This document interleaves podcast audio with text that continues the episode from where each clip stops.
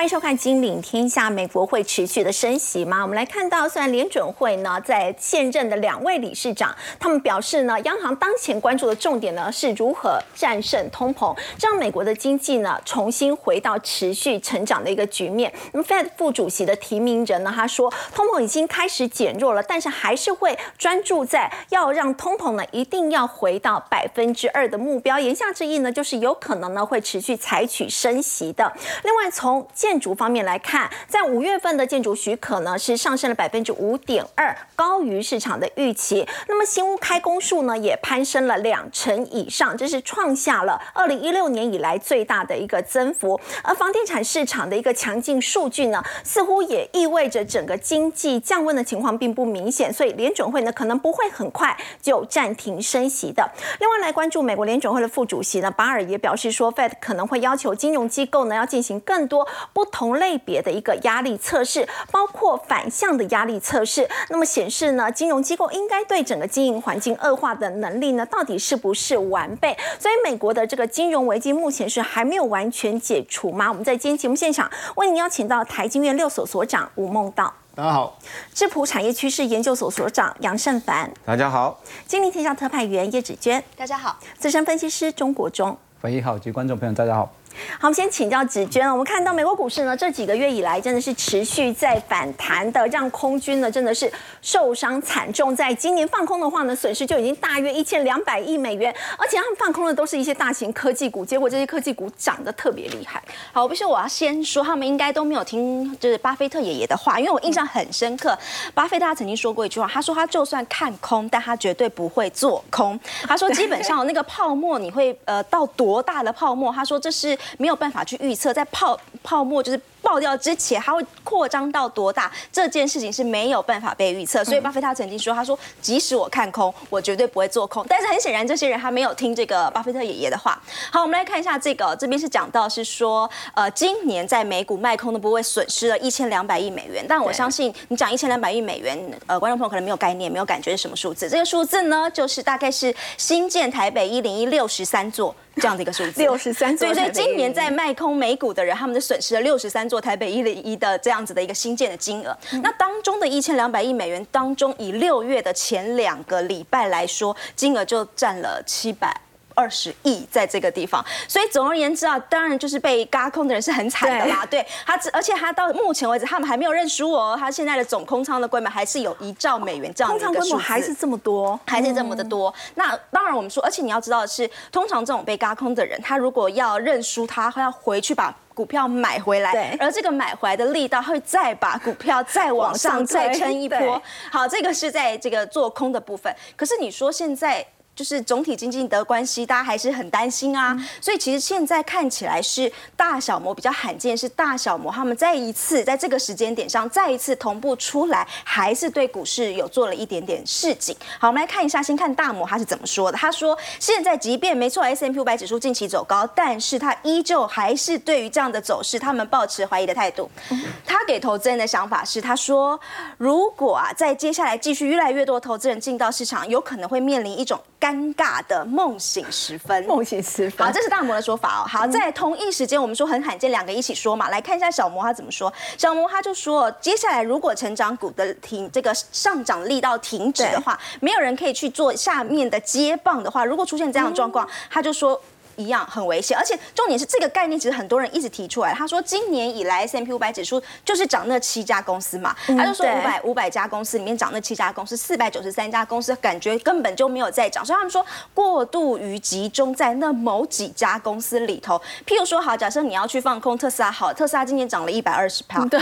然后你说 N V D A 呢？N V D A 它其实涨两百，将近两倍，对。然后可是就是涨这些啊，就是涨这几个七大，所以过度于集中这些个股，但是。并不是一个均衡涨的这样的状况，他认为这个是不太健康，所以就是被嘎的这么惨了，大小摩还是觉得还是有可能会跌，对，所以它还是有一点市井的味道，还是给大家。但其实讲到这个说过度于集中，尤其是这一波的涨势从 AI 公司所带动起来，我记得前阵子哦，有记者跑去问联总会前主席贝南克，他直接问他说，哎。现在大家对于经济复苏的状况还是有点担忧，可是股市就是涨成这个样子，尤其 AI 股长成这样，我到底需不需要担心？还还问说 AI 到底会不会泡沫？那你猜贝兰克怎么回答？贝兰克回答说，会不会泡沫这件事情就要看。AI 这些公司到时候拿出来的获利表现，或是他拿出来到底有没有办法做到大家对他的那个期待，所以还是要看基本面。他就说还是要，就是如果今天有一天，当大家发现说我过去对于 AI 的那些期待，最后根本没有办法做到，或是说营收数字没有办法支撑，他说会立刻跑，会破掉。但是。如果但换句话说，如果给出来数字可以，那 maybe 好继续走下去，这是大家就是贝南克回答记者的一个说法。好，那讲到这里的话，那继续我们来就说利空消息也是很多。那其中就资金面的角度来看，这个角度呢是说，他说，因为我们说虽然六月联准会是暂停升息，但它只是暂停，不是终止嘛。对。好了，他这边说了，所以也就是说，今年下半年联准会还是有可能更加的鹰派哦。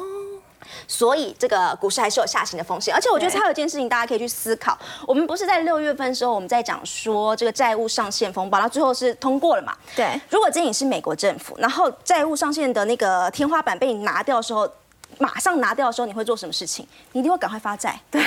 好，那如果现在现在这个上限拿掉，然后美国政府在这个时间点，他会赶快在一直发债的情况下，政府发债，民间买，是不是也也就等于是把资金从市场上再收回来？这其实也是一种就是收资金的力道。就除了这样的话，其实这个也是一个收资金的力道，可能是对市场会比较不利。当然，对，是资金面的角度。对。好，那我们来看一下，那美国现在实体经济的状况，经济状况怎么样都股市涨成这样，到底经济好不好？好，这个是先讲，我们先从游民数来看哦。这个是在讲说，美国以俄亥俄州来说，他们的游民数增加了百分之二十二，然后凤凰城啊，这个租金飙涨啊，游民数也增加了百分之七。我在这个例子，我直接讲一个我非常好的朋友，他刚刚从洛杉矶回来，那他就跟我讲说，他觉得很可怕，他说走在路上。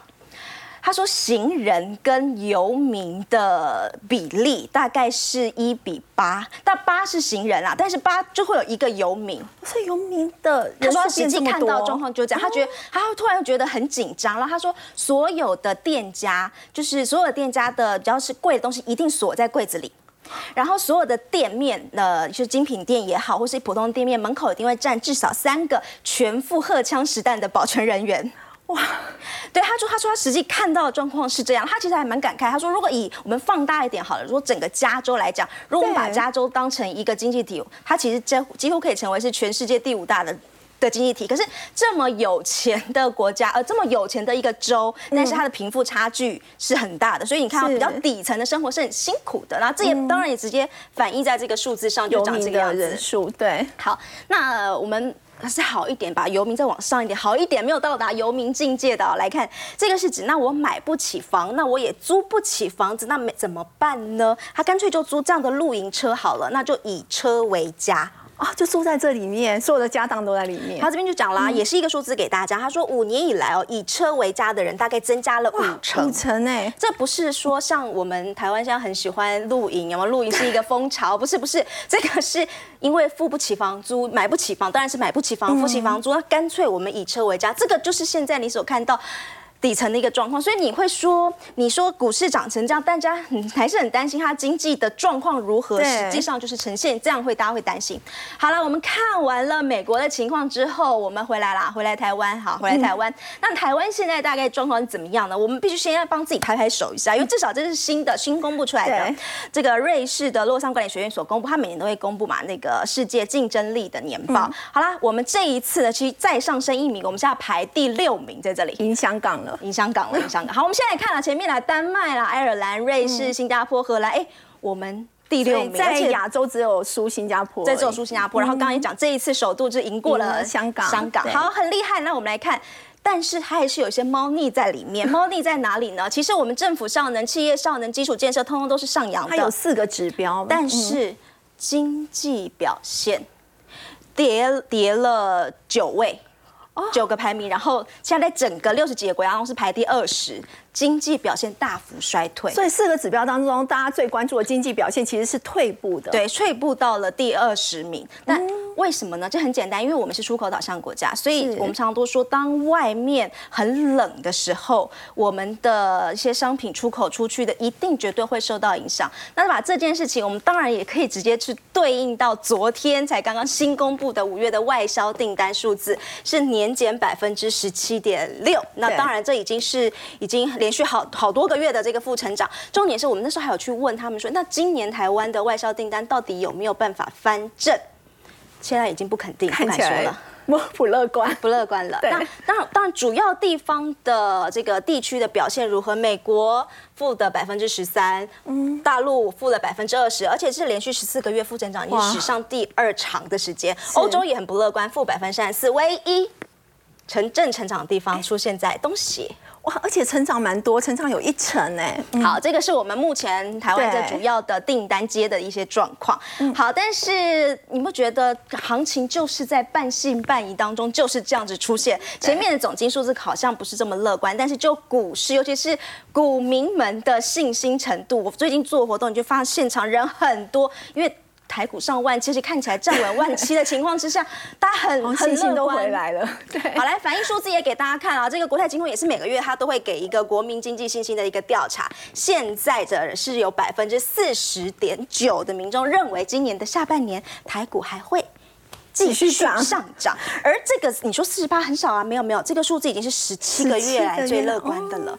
好，还有哦。你对股市乐观不够，你还要真的有实际拿钱去支持才可以。好，这个数字是多少呢？百分之三十点七的民众说，我已经有意愿。我有意愿了，我要把我现在的现金直接进入到市场。换句话说，其实就台湾人来说，我们就愿意冒风险进场的人其实是越来越多的。好，刚刚子娟带我们看到呢，包括在美国目前的整个经济环境呢，其实看起来并不理想；而在台湾呢，虽然竞争力感觉名次是进步了，不过在经济的一个表现部分呢，其实是呈现退步的一个情况。不过反映在股市，其实台湾跟美国股市一样哦，就算整个经济状况并不好，但是大家对于买股票似乎是信心。满满也支撑了股市一直涨，所以就要请教这个国中哥哦，在刚刚我们说到台湾的这个排名哦。呃，台湾在这一次亚洲排名第二嘛，竞争力仅次于新加坡。其实，在股市，我们在亚洲也是排名第二，表现非常的好。那么现在看起来，散户这么有信心，真的没问题吗？呃，其实我每次最怕看到这个哈，就在这行业待二三十年了，每一次大盘在高点的时候，我就看到乐观，非常乐观。然后呢，这个站上万七之后，大家气势如虹哎。呃，投资人通常都是看到感觉市场上的氛围，嗯，然后或者是看指数。的表现，但是呢，一般来讲，通常在市场上操作、投资、获利、赚钱的人，通常都是在最悲观当中，他才会赚到钱哦。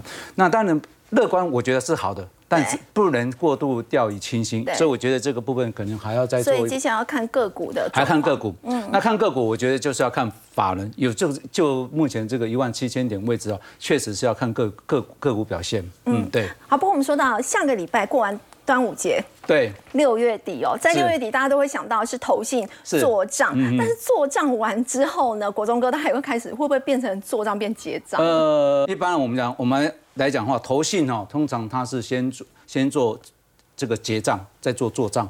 我想说先结账是因为他，例如说基金有很多档股票，对，它蛮分散的，因为呢，你一定是做类股分散不配置，是，但是呢，到月到后面的时候，你市场一定要把一些部分的资金。啊，先做获利了结出场，然后呢，这资金就出来之后，接下来这些资金就随时可以做一个所谓的呃高低点的一个呃刺激的做进出。但我为什么说先做结账再做做账？是因为呃某某档某档基金如果是一档股票高持股，我相信大家都很清楚，不会不会其他的这个投信来买你的高持股嘛，把你的绩效撑高嘛，终究还是要靠自己的。资金这边持续不断做买进，才能够让这个股价维持在高档，让它维持高绩效。所以呢，至少来讲，我认为说了，它不一定要往上推，但是呢，它至少要让它维持相对抗跌。如果能够比人家其他公的基金能够相对抗跌，它就是赢家哈。所以我刚才讲一下哈，投信的做法通常呢，它是先结账，再做账，再做账。嗯，对对对，这样集中火力，到时候下一个礼拜哦，再来做视情况来做一个推升动作。嗯，那通常来讲的话。呃，我们看这一波，投信从六月一号到六月十三号，它是做买超，但你之后发现六月十四号就开始做卖超。我们看各位可以发现到，它是在之前呢一路的做一个所谓买进动作。好，这边从六月初一路买到六月十四号之后，它就开始一路卖，包括到从这个地方就开始卖超了。对。那我要跟各位强调的时候，大家可能会觉得说，嗯，哎，你会不会是像什么端午节嘛？啊，所谓的廉价，然后呢，投信也是不是要担心？确实啊，投信也是人，他也要担心这一块。但是我认为说。投大家可以去觉得投信的操作，尤其我今年观察，从今年一月到呃六月为止，投信是我目前看三大法人当中是在今年当中是唯一的算是大赢家。因为如果你有长期在看所谓的外资跟自营商的动作，其实在第一季外资跟自营商他们动作并不是很积极，到了四五六月之后才开始做比较积极的动作。OK，那我们来讲投信它有几个动作，我跟来大家做分享哦。第一个来讲，它像这边做卖超是最。最主要是说，像我们一般卖股票是礼拜一你卖股票，你礼拜三端午节前就可以拿到钱。但是呢，有大多数的人他是持有所谓的投资基金，那投资基金跟这个。股票是不一样，它还要更早的天数。举个例子，如果人家做基金赎回，按照过去来讲话，它分境内基金跟海外基金，但至少它的所谓的工作天数至少都会比我们时间会拉比较长。对，也就是说，是四号、十五号这边投信卖超之后，至少了你在这里，哎，你在你在端午节这几天要去领钱的时候，可以跟着家人一起去过端午佳节。哎，投信这个部分，它有在做一个资金的动作。另外来讲，就是我刚才讲的，他先把。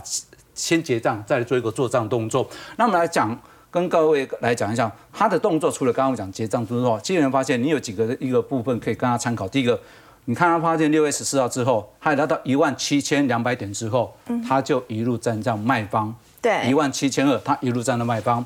第二个角度的部分，大家就注意到说，呃，他的部分是，你看发到到六月的十九号、二十号、二十一号，哦，这三四天。这个礼拜端午节，大家会发现市场上的成交量有收到三千两百亿量缩。那你要发现哦，投信的买进跟卖出，它是变大了哦。哎，对。那你发现正常，如果是买进变多，卖出也变多，正常成交量应该变大。事实上，它已经悄悄在做所谓的类股的个股的做一个转移动作哦。所以各位也要去注意啊，这个当当中成交量虽然是说低迷，但是法人在做一个悄悄动作。OK，那我觉得他在这一波当中，我发现到这几个端倪，我们可以看下一页。实际上最近呢，呃，投信的买卖动作，我可以来，我们把它抓几个来跟各位做收分析哦。这到昨天礼拜二为止哈，我们来看一下，呃，最近的六天当中以上，投信有在做买超的动个股啊，我们包括像瑞银买了四十二天。哇哇的，它不会连买四十二天，它也不会大涨，它就小小涨。哎，对对对。然后呢，日月光、智深、立成、台光电、上品、东和、张银、金城、远雄跟远传，你会发现他们共共同特色就是第一个电子股比较多，第二个呢，他会买高股息、直利率，尤其现在开始进入到呃下礼拜股东会一定全部差不多陆续都要召开完毕，那这时候呢，高股息来讲，它可攻又可守。嗯，好，那第三个你会发现，他们如果买飞电的话，它在这个飞电有没有？占它的整个大个股的成交比重，它是相对占的比较高，也具有主导性。所以我觉得投投资人可以学习投信的操作，因为呢，市场上目前三千多亿，你不可能马上要变成一千多亿，市场上的资金会去找一个所谓的补涨或者找有机会的题材。嗯嗯。不过有没有投信已经悄悄开始在出脱的个股？我觉得有哈。其实他来讲，你有没有发现？第一个，他先出脱了，包括像之前的上中游的技嘉啊，主机板啊，这 AI 的哦，跟着那个男人穿着皮衣的男人哦，这个带动风潮哦，然后你在笑什么？其实他确实这样，如果他在这个三十五六度还能够穿，就真厉害。OK 哈，这边哈，他又开始买，开始卖，他卖不多，但是呢，他已经看出他的态势态势了。那再来伟创，六月十六号之后，一路在跟增加。卖卖张的张数，虽然外资是呈现一个买进动作，不过他已经开始做获获呃逢高获利调节。接下来呢，英业达也是一样。接下来呢，你会发现广达，所以连之前大家最看好的广达，连去那个他的那个厂子唯一去看的厂的广达，他也开始做调节。所以我认为说，投资人可以学着这个所谓的头线动作，先把这高档先做一个出场动作，因为这些公司它有一个特色，也是一样。高股息、殖利率，它一旦觉得它股息、殖利率没那么诱因的时候，它可以先把它调节。那反正呢，AI 的趋势是长期的，未来如果拉回的时候，它还可以找机会做买进。好，刚刚国忠哥带我们看到，在端午连假过后呢，除了关注这个投信的做账跟结账之外呢，那么整个进出的标的呢，也都可以作为这个投资的参考。不过我们说到这个科技业哦，现在也是很积极的想要跨足到美妆的市场，最主要是这一块的这个商机真的非常的大。哦台湾的美妆业哦，Simon 一年的商机可以达到一千五百亿到两千亿的商机，所以呢，就连合硕董事长童子贤哦，他其实早在好几年前他就开始在布局这一块哦，主要我们知道说和硕是在代工嘛，对，然后景硕做 IC 封测等等，然后他投了金金硕，那你们比较清楚就是可以带那个美瞳的那个放大片，对，结果金硕呢，他就直接投了像叫做美瞳国际，只是它的瞳不是美瞳的瞳，是一个单在一个三撇这样，嗯，那美瞳国际跟叫一个精测的平台，那美瞳国际做什么呢？它做呢包含研发，嗯，哦，包含这些保养品的研发，还有呃代工。甚至还有做品牌，嗯，然后他另外还有一个投一个叫做金策的，哦，那金策这边的话，他做的就是像呃卖这些直销啊、平台啊、网美啊这些等等，哈，所以你可以看在整个的合硕这边，就是童子贤这边，其实非常在。积极的在进军所谓的一个美妆相关的一个投入研发三年呢，而且它产品预计很快就问世。是，它大概现在两呃两亿投了大概两亿，然后在那个新庄的有一个五大的研发室，哦，其实蛮蛮具规模的。但是呢，最重要的是呢，其实我们可以看到一个新的现象，就是这些是首富嘛。对哦，然后大家可能对哦，至少我对那个亚马逊的 Amazon，对对 Amazon 的，还有特斯拉的比较熟。那这是两二零二一年前他的首富，然后呢，特斯拉大概是二零二二二年左右的首富，然后再来呢，这个我就比较不认识，对，因为很熟，对对对，是 LV 的哈，对 LVMH 的总裁。然后他在今年在五月之前呢，他都是首富。对，然后直到呢，突然特斯拉股价又涨了以后，那个又还给马斯克了。对，所以可以看得出来，其实，在这种精品，包含这种美妆啊，这种这种所谓的相关的这些的呃产品，包括像化妆品这些等等之类，其实是一个很新的东西。那现在更重要的是呢，AR 加上所谓的 AI。产生的一个新的商机哈，我们可以看一下这个。所以现在很夯的 AR 跟 AI 都开始运用在彩妆里面没错，不只是彩妆，还有美容啊，还有相关的这些配件，全部都在里面。那我们主要可以看哈，这个像这种脸部的分析哈，我们可以看得到，包含它的呃，像你要不要睫毛哦，或者是说 你要不要你的妆感要怎么立体，他都可以帮你分析。那皮肤的话呢，有的人可能是你上不了色。然后呢，或者皮肤保养上面，他也会给你分析。然后呢，连头发哦，AI 头发都会帮你测。所以呢，大家可以看一下哪一种发色自己看起来气色会比较好。对。然后呢，所以大家可以看到，左半边是没有化妆的，右半边 是有化妆。所以，包含头发的颜色啊，这些妆感啊，全部都变。然后大家可以再看一下这个图。嗯。好，大家觉得这是真的吗？其实这全部都是假，就是只是套件套上去。哦。对，所以大家看啊，他给你一个眼镜，然后耳环，然后口红，这样你喜不喜欢？然后手表啊，包含这些的指甲的颜色，好，包含你的上妆，然后包含你的头发要不要挑染成红色，全部还有把你的保养品要不要涂在头上？就用云端试色。对，现在就可以用手机，其实也可以试啊。啊，当然更精致的的话，你可能去我们现在很多专柜，像莱雅这些，它就会有一个很精致的，让你去试。好，但后面我们还可以再分享。所以你看，这个手机就是包含你手机的月费，或者这些像雅诗兰大美妆业者，其实都有提供这些的相关的服务了。嗯，对。所以我们可以看到说，未来的商机其实是非常的大。嗯那我们的年复合成长率到底有多大？呃，大概是十九点二 percent，大概二十将近两成的。对，非常的应该是说新的，也就是 AI 跟 AR 结合在美容这些相关的产业里面，创造了新的商机。不过 Simon 他真的，如果我透过科技美妆这样的方式，真的可以带动销售吗？哦，有哎，他真的的销售就是说，我们可以看到，就是你进去，你通常他就要帮你化妆嘛。对，然后你说啊你喜欢什么，帮你用。可是呢，你你弄一次，他要卸一次，弄一次就卸一次。对啊，有时候很麻烦。对，所以短时间之内呢，其实花了很多的时间，但你可能只选了一两样。但是他现在的话呢，用科技美妆跟虚拟，他在试妆的时候，其实他们现在算过他们的转化率是达到二点五倍，也就是说，本来是十个人进来，可能只有一个人买。对。现在大概就有二点五个人会买，而且买的东西更多哦，所以包含跟消费者的互动率都都会提升。所以这是我们。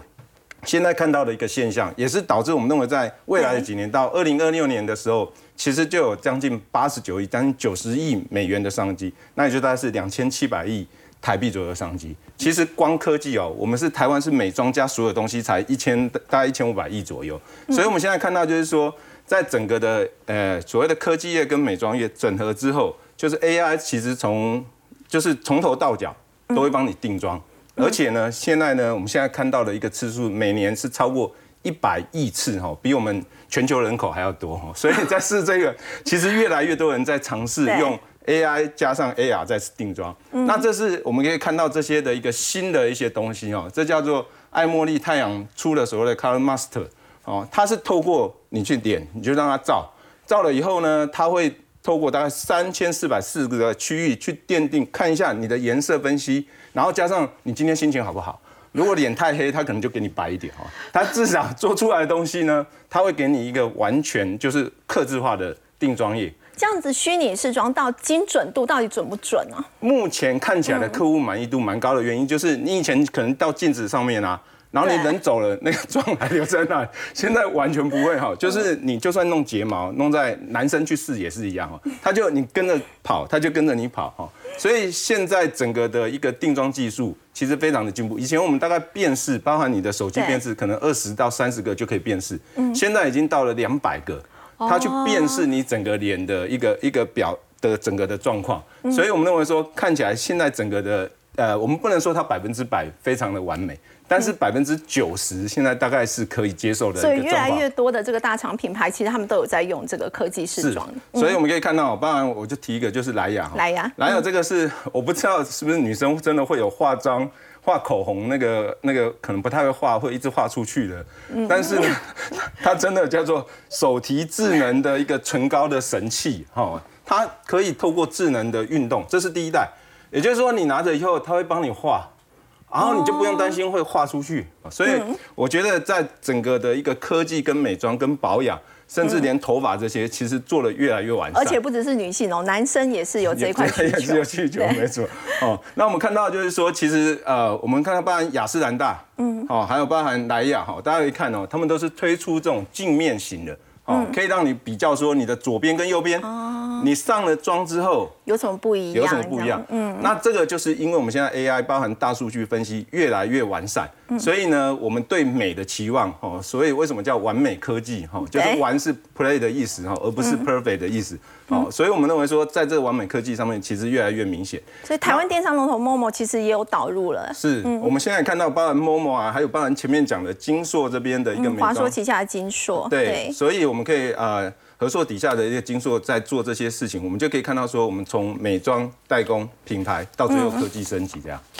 好，刚三门带我们看到是这个美妆的部分呢，现在要结合到科技呢，它其实可以有助于提升他们的这个销售量。不过我们说到结合科技，也要特别来关注的是印度这个国家哦。印度现在要拼经济转型，其实他们也必须靠的就是经济。我们看到印度总理莫迪出访美国，那么这一次被视为是两国双边关系的一个很重要的转折点。那么重点是呢，就要加强双方的国防合作之外呢，另外一个就是高科技的一个分享。那么其实。随着印度的经济的成长呢，他们的航空市场也在增长啊。印度的联航在这一次的巴黎航展就跟空巴呢达成了五百架飞机的一个采购的协议。我们就要特别请教吴所长，我们看到印度其实大家知道它的经济成长非常的快速，这跟他们人口红利有关吗？我们直接来看一下它人口结构，说它能够长得很漂亮，这是我们最想看到一个人口结构的图形。这叫什么？我把它叫像冰淇淋一样，上面很尖，然后开始慢慢胖起来。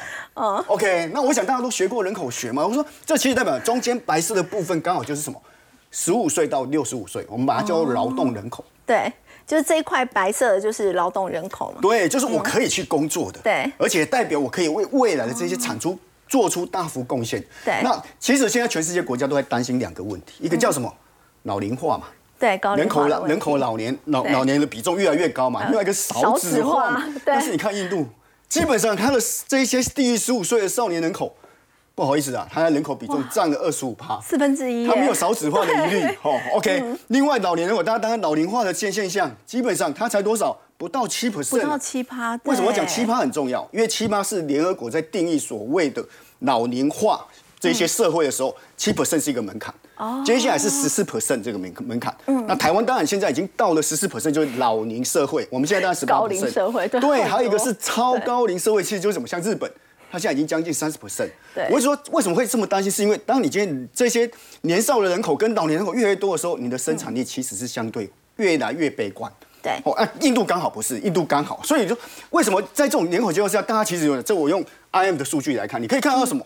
目前印度大概整体的吼，就今年预估大概有 GDP 大概三点四兆美元，排名全球第五。全球第五哎，哇。OK，它仅次于美国、中国跟日本跟德国。嗯。OK，那你可以看得到，它其实它今年预估的时候，印度的经济表现今年大概预估有五点九 percent。嗯。这大概是主要经济里面最排名第一啦。对。我觉得最最最高的这样的一个成长率。六趴的成长。去年也是，而且你看它到明年预估都还会再往上跳，跳到六点一 percent。哦，所以我一直说，大家在看待这个时候，是因为人口结构带动它整个经济成长，这个趋势很发现，而且它基本上大概从到二零二八年未来五年预估，大概都还有六 percent 左右。嗯，好，所以很多人都在讲，到二零二七、二零二八的时候，印度可能就会成为全球第三大经济体，它的经济成长这么快速，那请教所长，到底有没有反映在它的股市上？是，我觉得当然是有反应。我说，就是因为你的经济看好，你翻到去年。是全世界成长率最快的，嗯，这种主要经济体，今年优势哦，所以你翻到从去年它股市一直在高档，从去年开始，翻到二零二二二年十二月那时候大概是哦历史新高的部分，结果哎这个新高最近又突破了，哇，印度最近又创创新高，创新高，对，股市创新高，市值也创新高，一年就涨了超过百分之二十，是。基本上你就会发现，应该说从去应该说从去年的年初开始，嗯，到今年大概就涨了百分之二十。它基本上在市值创新高的时候，你看最最近的新闻跟你讲什么？它目前大概整体的总市值大概三点四兆美元，哦，占全球比重还很低啊，代表它还有很大的成长空间。对，而且它超过英国跟法国。法国的。OK，好，所以我说你可以看得到说，因为经济表现好，结果带什么？带动这一些大家对它的股市未来预期更更好。是。而且很重要一点是什么？它这些股市是因为什么？它不像很多的这些亚洲地区的国家是靠出口导向，它重点是什么？它表现最好都是一些什么？内需的产业，好，什么内需的产业像什么？刚刚提到它是靠内需在带动，对，靠什么？你看内需其实也跟人口有关系，对，像汽车，嗯，哦，汽车关还有二两轮车其实就是电动机车的部分，或是汽车，或是像这些银行，银行啊，通信其实就像我们的中华电信一样，哦，这些内需，你看我们讲的汽车很多人哎不对啊，汽车是外销出口啊，怎么会？我跟你讲，印度的汽车生产。目前它全世界第三大，它有八成是内销，两成是外销，所以它八成那件，所以你发现印度的汽车其实不像一般的这一些，我们常讲像特斯拉这一些那个，对，它比较有一些高科技含量，它其实是用低价去抢市场。OK，但当然这也跟它的整体的那个人均 GDP 有关，它人均大概只有七千美元而已。嗯，所以它其实对它来讲，说这是一个很大的市场，各国都看到。为什么？你刚刚前面看得到，他希望什么？那个那个那个 Air Musk，他在考虑说我要不要去印度设厂。那搞不好未来就是一个很大的事情。其实很多大厂现在到印度设厂，其实他们也是直接是受惠在美中科技战之后，整个供应链全世界开始重组。那么印度就是受惠。是没错。所以我说你看得到，我们刚刚讲了，他现在经济这么好，是因为什么？内需很好嘛，对不对？但是我我我讲了，哎。内需很好之外，我们就讲，哎，它出口是不是很很很糟糕？我我也老实说真的啦，好，中以印度的现在状况跟刚刚其他我们前面讲，跟其他亚洲国家不一样，是它不是靠出口导向这种带动去带动它的经济层，它主要靠内需。我们直接看它这个比 GDP 的比重图，你可以很清楚看到，它在民间消费的部分，哇，大概将近六成呢。对，就占它的 GDP 比重。那其中里面政府支出大概占了一成，嗯，固定资本资形成，这个就是投资，投资大概在三成，消费加投资加起来大概就。九成的，OK，所以意思就是什么？它其实出口跟进口的部分，说真的啦，进口还比出口多，代表因为它内需强嘛，所以进口比较多嘛。对，而且这个进口大于出口，代表什么？代表它的整体的贸易是一个逆差的一个状况。嗯，那我们都知道嘛，贸易逆差其实对经济的贡献是负的。负的，对。你可以是负的，所以你看它历年来的整体的贸易有。哦，红色下面这个红色的线就是它的一个贸易余额情况，负的就是逆差，对，基本上都大幅的逆差，是 OK。但是什么？你发现到在这种逆差的情况，它竟然经济成长率还可以保持六 percent。那如果因为这种供应链的重组，未来有没有机会去带动它整体的这一些制造业的对一些转型升级？那我讲的这个其实为什么要特别讲这个？你翻到他们自己最近一直在强调的，印度也开始打算二零二五年要把技术占比，简单技术占比就是这些，把高科技，我刚刚前面有人讲到，把数位经济把它应用到这一些什么制造业这些相关的这些程序里面，它可以什么 GDP 提到二十 percent，OK，那这个其实对我来讲，我就看到是什么？我说过去在我们在讲中国制造，当然现在没有在讲这个了，哦，因为他怕美国继续那个，这个既视感很重啊，很重，意思是什么？他其实。印度也开始在追寻这些制造业的转型升级，转型升级过程的时候，他当然需要技术，当然需要资金嘛，所以他当然更希望这些外资，比如像美光，我决定投资二十七美元，甚至连 Google。他都打打算把一些 Pixel 手机移往印度生产，我觉得这个其实就是一些很明显的趋势在形成。那台湾的厂商现在也是加快在印度的布局嘛？对，我说台湾的厂商，因为我们都知道台湾大部分都是一些相关的这些零组件或是代工大厂为主，所以它其实是跟着国际的这些大厂跟着转。我们看苹果，刚刚除了我们讲的像 Google 把 Pixel 手机拿去生，苹果也是啊，它预估两年后印度的这些 iPhone 的产量。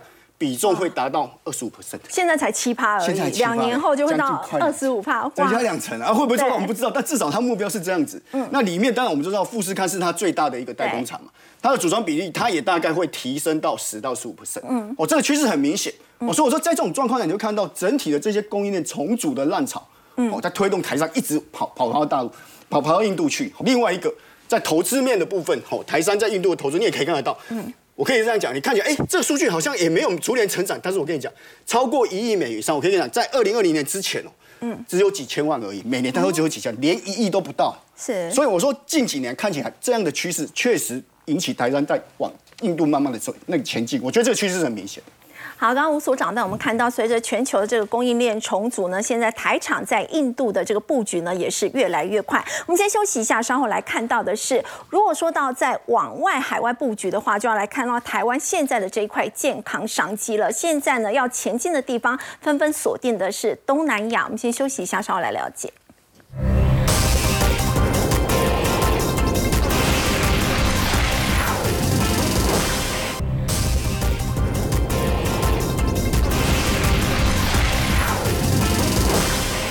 疫情过后呢，大家越来越注重的是个人的这个健康保健。不过要请教芷娟哦，现在好像大家开始把市场锁定在东南亚。其实我觉得现在的医疗产业本来就是这样，原本我们说是疾病的医疗，现在是变成是一个健康的医疗，就是大家的趋势都是这样。但是为什么特别前进到东南亚？我们先来看一下台商，台商现在做了些什么事情。呃，大叔药局这很红，但现在看起来是他要来瞄准东协的保健食品市场，所以他携手成辉呃合资公司要前进到东南亚去，而且他在那边是代理，呃，他除了跟他合资有的公司之外，他在代理台塑生意的商品进军到东南亚去。那他们到那里还要走一个线上线下通通都一起全包这样的一个模式，这个是我们很熟悉的大叔药局，他现在布局。那同样的，以嘉士达来说，他其实现在在呃中国已经有三间的医院，那他现要把这一套在中国医院经营医院的模式，而且他中国经营医院已经赚钱了，然后他把这一套模式复制到东南亚去，也是到东南亚，所以他东南亚去盖医院，他要去盖医院，他去呃去提供所谓的医疗服务。那他选了哪里呢？选了越南，选了泰国。所以这个两个步骤，你就会发现说，哎，现在的台商台厂在呃健康医疗的这件事情，他们纷纷在台湾呃定足之后，他们将要往东南亚去。好，那当然我们先来看一下马来西亚，为什么我要特别把马来西亚拿出来，这边有一个数字是，马来西亚是台湾出口保健品的第三国。台湾我们的厂商所出做的这些保健食品的出口外销的话，如果我们单就国家别来看的话，第一名是南韩，第二名是菲律宾，但是第三个就是马来西亚。为什么？好，为什么？好，来看一下，它除了这边现在来看说有 百分之五十五的马来西亚民众都有服服用保健食品的习惯之外。其实他其实这个也是我今天看到一个冷知识。他说大马人他们偏好重口味，他们是很被吃的被誉为称誉为吗？被称为是亚洲最甜的国家。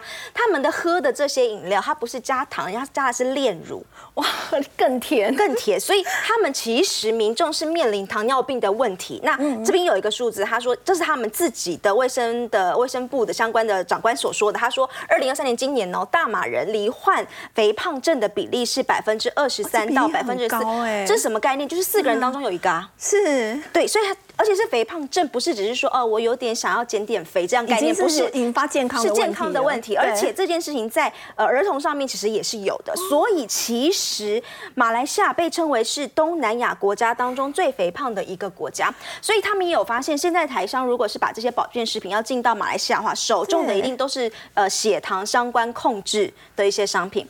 好，那我们现在来讲的是，那如果今天我要把保健食品卖到东南亚国家去，我要用什么样的营运模式？先说，其实现在有很多的马来西亚的自己本土的呃这些厂商来到台湾，然后他们用的是直播的方式，直播带货的方式，然后把台湾的保健食品带回去。说他不是找通路，他不是直接透过直播。其实这种概念，如果大家现在出国，你也会常常发现，比如说我刚从清迈回来，那时候我在逛街逛一逛的时候，我就会看到有很多人在店里开始直播，然后他就是直播带。但是那现在大部分是中国大陆人会做这件事，就他到海外去的时候，然后他就直接带货，然后就直接开直播。直接开直播，直接开直播了，问大家哎，到底要不要这个？其实大家现在应该也对这样的就直播带货模式应该也很熟悉。最最知名的，我们不是会说什么老定九拉卡，然后阿布九阿八，大家一起来买，不都是这样子的概念？哈。我觉得重点是直播，呃，直播的电商带货是一个转换率很高。这个用数字，我觉得你会非常有感。就是这个是麦肯锡的调查，他说目前虽然就是直播电商的销售额只有占整体电子商务的十到二十趴，但是重点是这句，直播电商的转换率，哇，三十趴，很高哎！你在看那个直播当下，十个里面有三个，他就会。下单直接直接下单，这个转换率是非常高，是传统电商的十倍。对，所以你就会发现，现在大家要卖东西的时候，你以前你要上架到电商平台，接着第二步二点零版本，你要建构自己的电商平台的网站。对，第三步现在大家就开始走三点零版本，是你在电商的同时，你要去带起直播这个概念。所以以一呃一一上面也说，今年在台湾啦，应征直播主这个份工作的这个职缺，其实也多了两倍。好，我们再来看一下大型厂商怎么做。刚我们前面不是有在讲说，这个和硕集团也进军到了美妆产业。好，那他们现在要怎么样来卖美妆？也踩电商，踩电商他们怎么踩呢？他们自己还要培养自己的网红，所以这个是他们的金澈女孩在这里。哦，所以他们也是透过直播的方式，而且还要养自己的网红，养自己的网红，然后呃用自己的呃平台，然后自己的电商的呃直播的概念，然后这是他们的董事长。然后记者去采访他的时候，发现很有趣。他呃身为一个这个的董事长，他自己在看那个 Blackpink 的影片，然后研究说为什么他会红，为什么大家会买他的单，然后因此要来复制到他自己旗下的这个金澈女孩。其实你发现这样子的所谓的呃直播电商的这个态，其实之前虾皮有。是你会发现你在直播上面看一看之后很多，现在你会发现哦，YT 也要开始了，就是我们一般的 YouTube，它现在抖音也开始也开始，它现在在韩国上也已经开始要把这种直播电商已经开始实行了。好，刚刚子娟呢带我们看到是在整个东南亚的保健商机，而且现在呢很多都是透过直播的一个方式，它背后的这个商机其实是非常的庞大。我们先休息一下，稍后要来了解的是台股现在已经进入了除全息的一个旺季了，要怎么样赚到股息也赚价差呢？先休息一下，稍后来了解。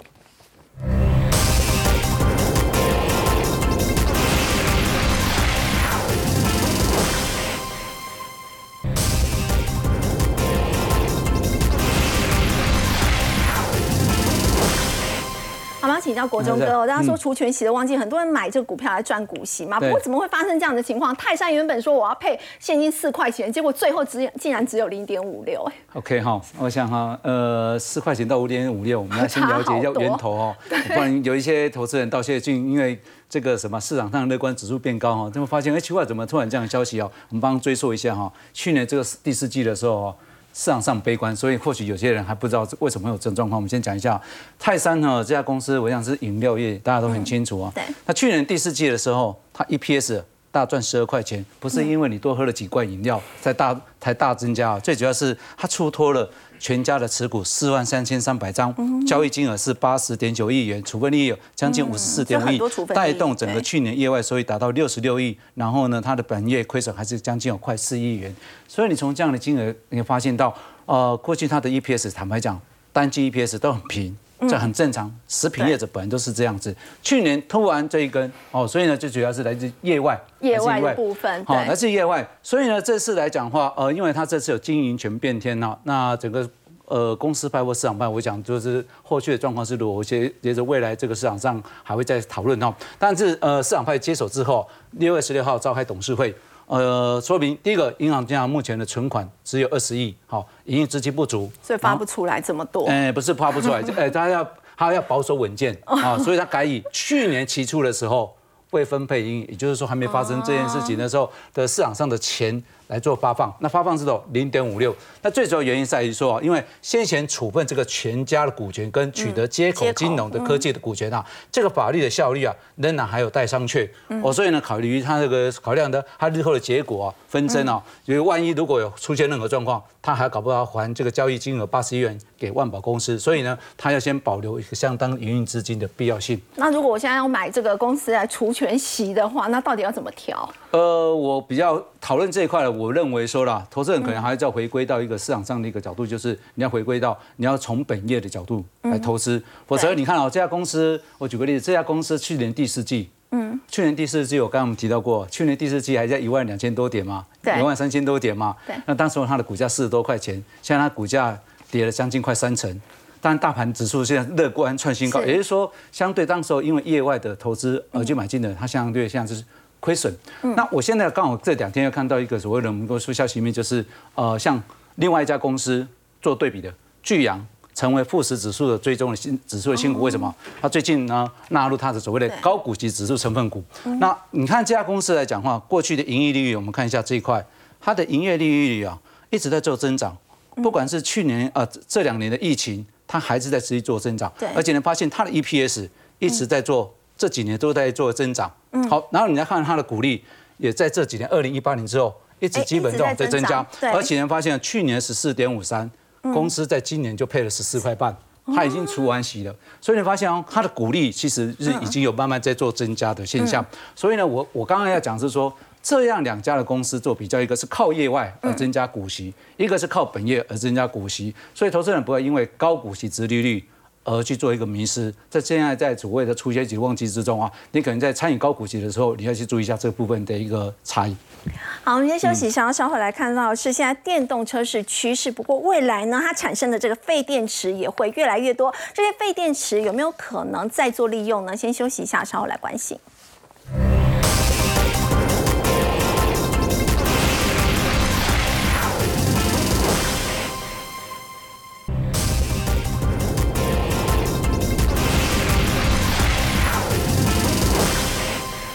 电动车的需求越来越高，当然它也会产生越来越多的废电池，所以要请教 Simon，这些废电池有没有办法回收再利用？哦，有哈，我想哈，以前大部分就是手机啊、废家电都有出了，然后呢，现在是电动车外加储能电池的电池，所以会变得更多的一个回收需要去做，所以在二零二二年其实大概只有十三亿、十三点八亿，可是呢，在二零三零年，至少现在看到呢，就高达一百七十八亿，所以它的年增长呢，已经快比电动车还要多，三十七%。对，所以我们可以看得出来说，它整个的一个发展其实非常大。那台湾这边其实也有开始在做。好，第一个我们先看一下台湾的需求，其实到到二零三零年之后，其实也会出现缺口，所以呢，需要更多的厂商来做。哈，现在大概只有六家，申请的大概只有一万吨。但需要更多的厂商一起来做，或是增加它处理的能耐。那以前台湾的处理能耐其实是有问题啊。其实，在回收里面有两个哦最重要的痛点。第一个呢，这比较单纯，就是你的电动车用到八十趴的时候呢，你通常就可以拆解掉，然后变成可以当储能电池用，二次利用。对。然后呢，现在已经可以做到了哈。那另外的的话呢，我们还可以做到所谓的破碎跟分类，然后。变成所谓的一个黑粉的形态，黑粉对黑粉，但是黑粉的形态要再转换成可以再利用的负极材料或者是正极材料，嗯，就会有困难。所以以前的话呢，我们就是处理完之后没有办法处理，就给给国外去处理。然后，但是二零二二年的时候，工研院就有寄转，就是成功寄转给六家。所以呢，以前呢大概只能一顿卖八十块，嗯，现在的话呢，一顿可以到八百块，十倍啊，十倍。所以呢，我们现在台湾的商机哈，这个是台湾的六家的一个回收公司，大家也可以看一下。所以，因为呢，技转跟技术的提升，所以呢，这六间厂商如果呢，它在第二个痛点二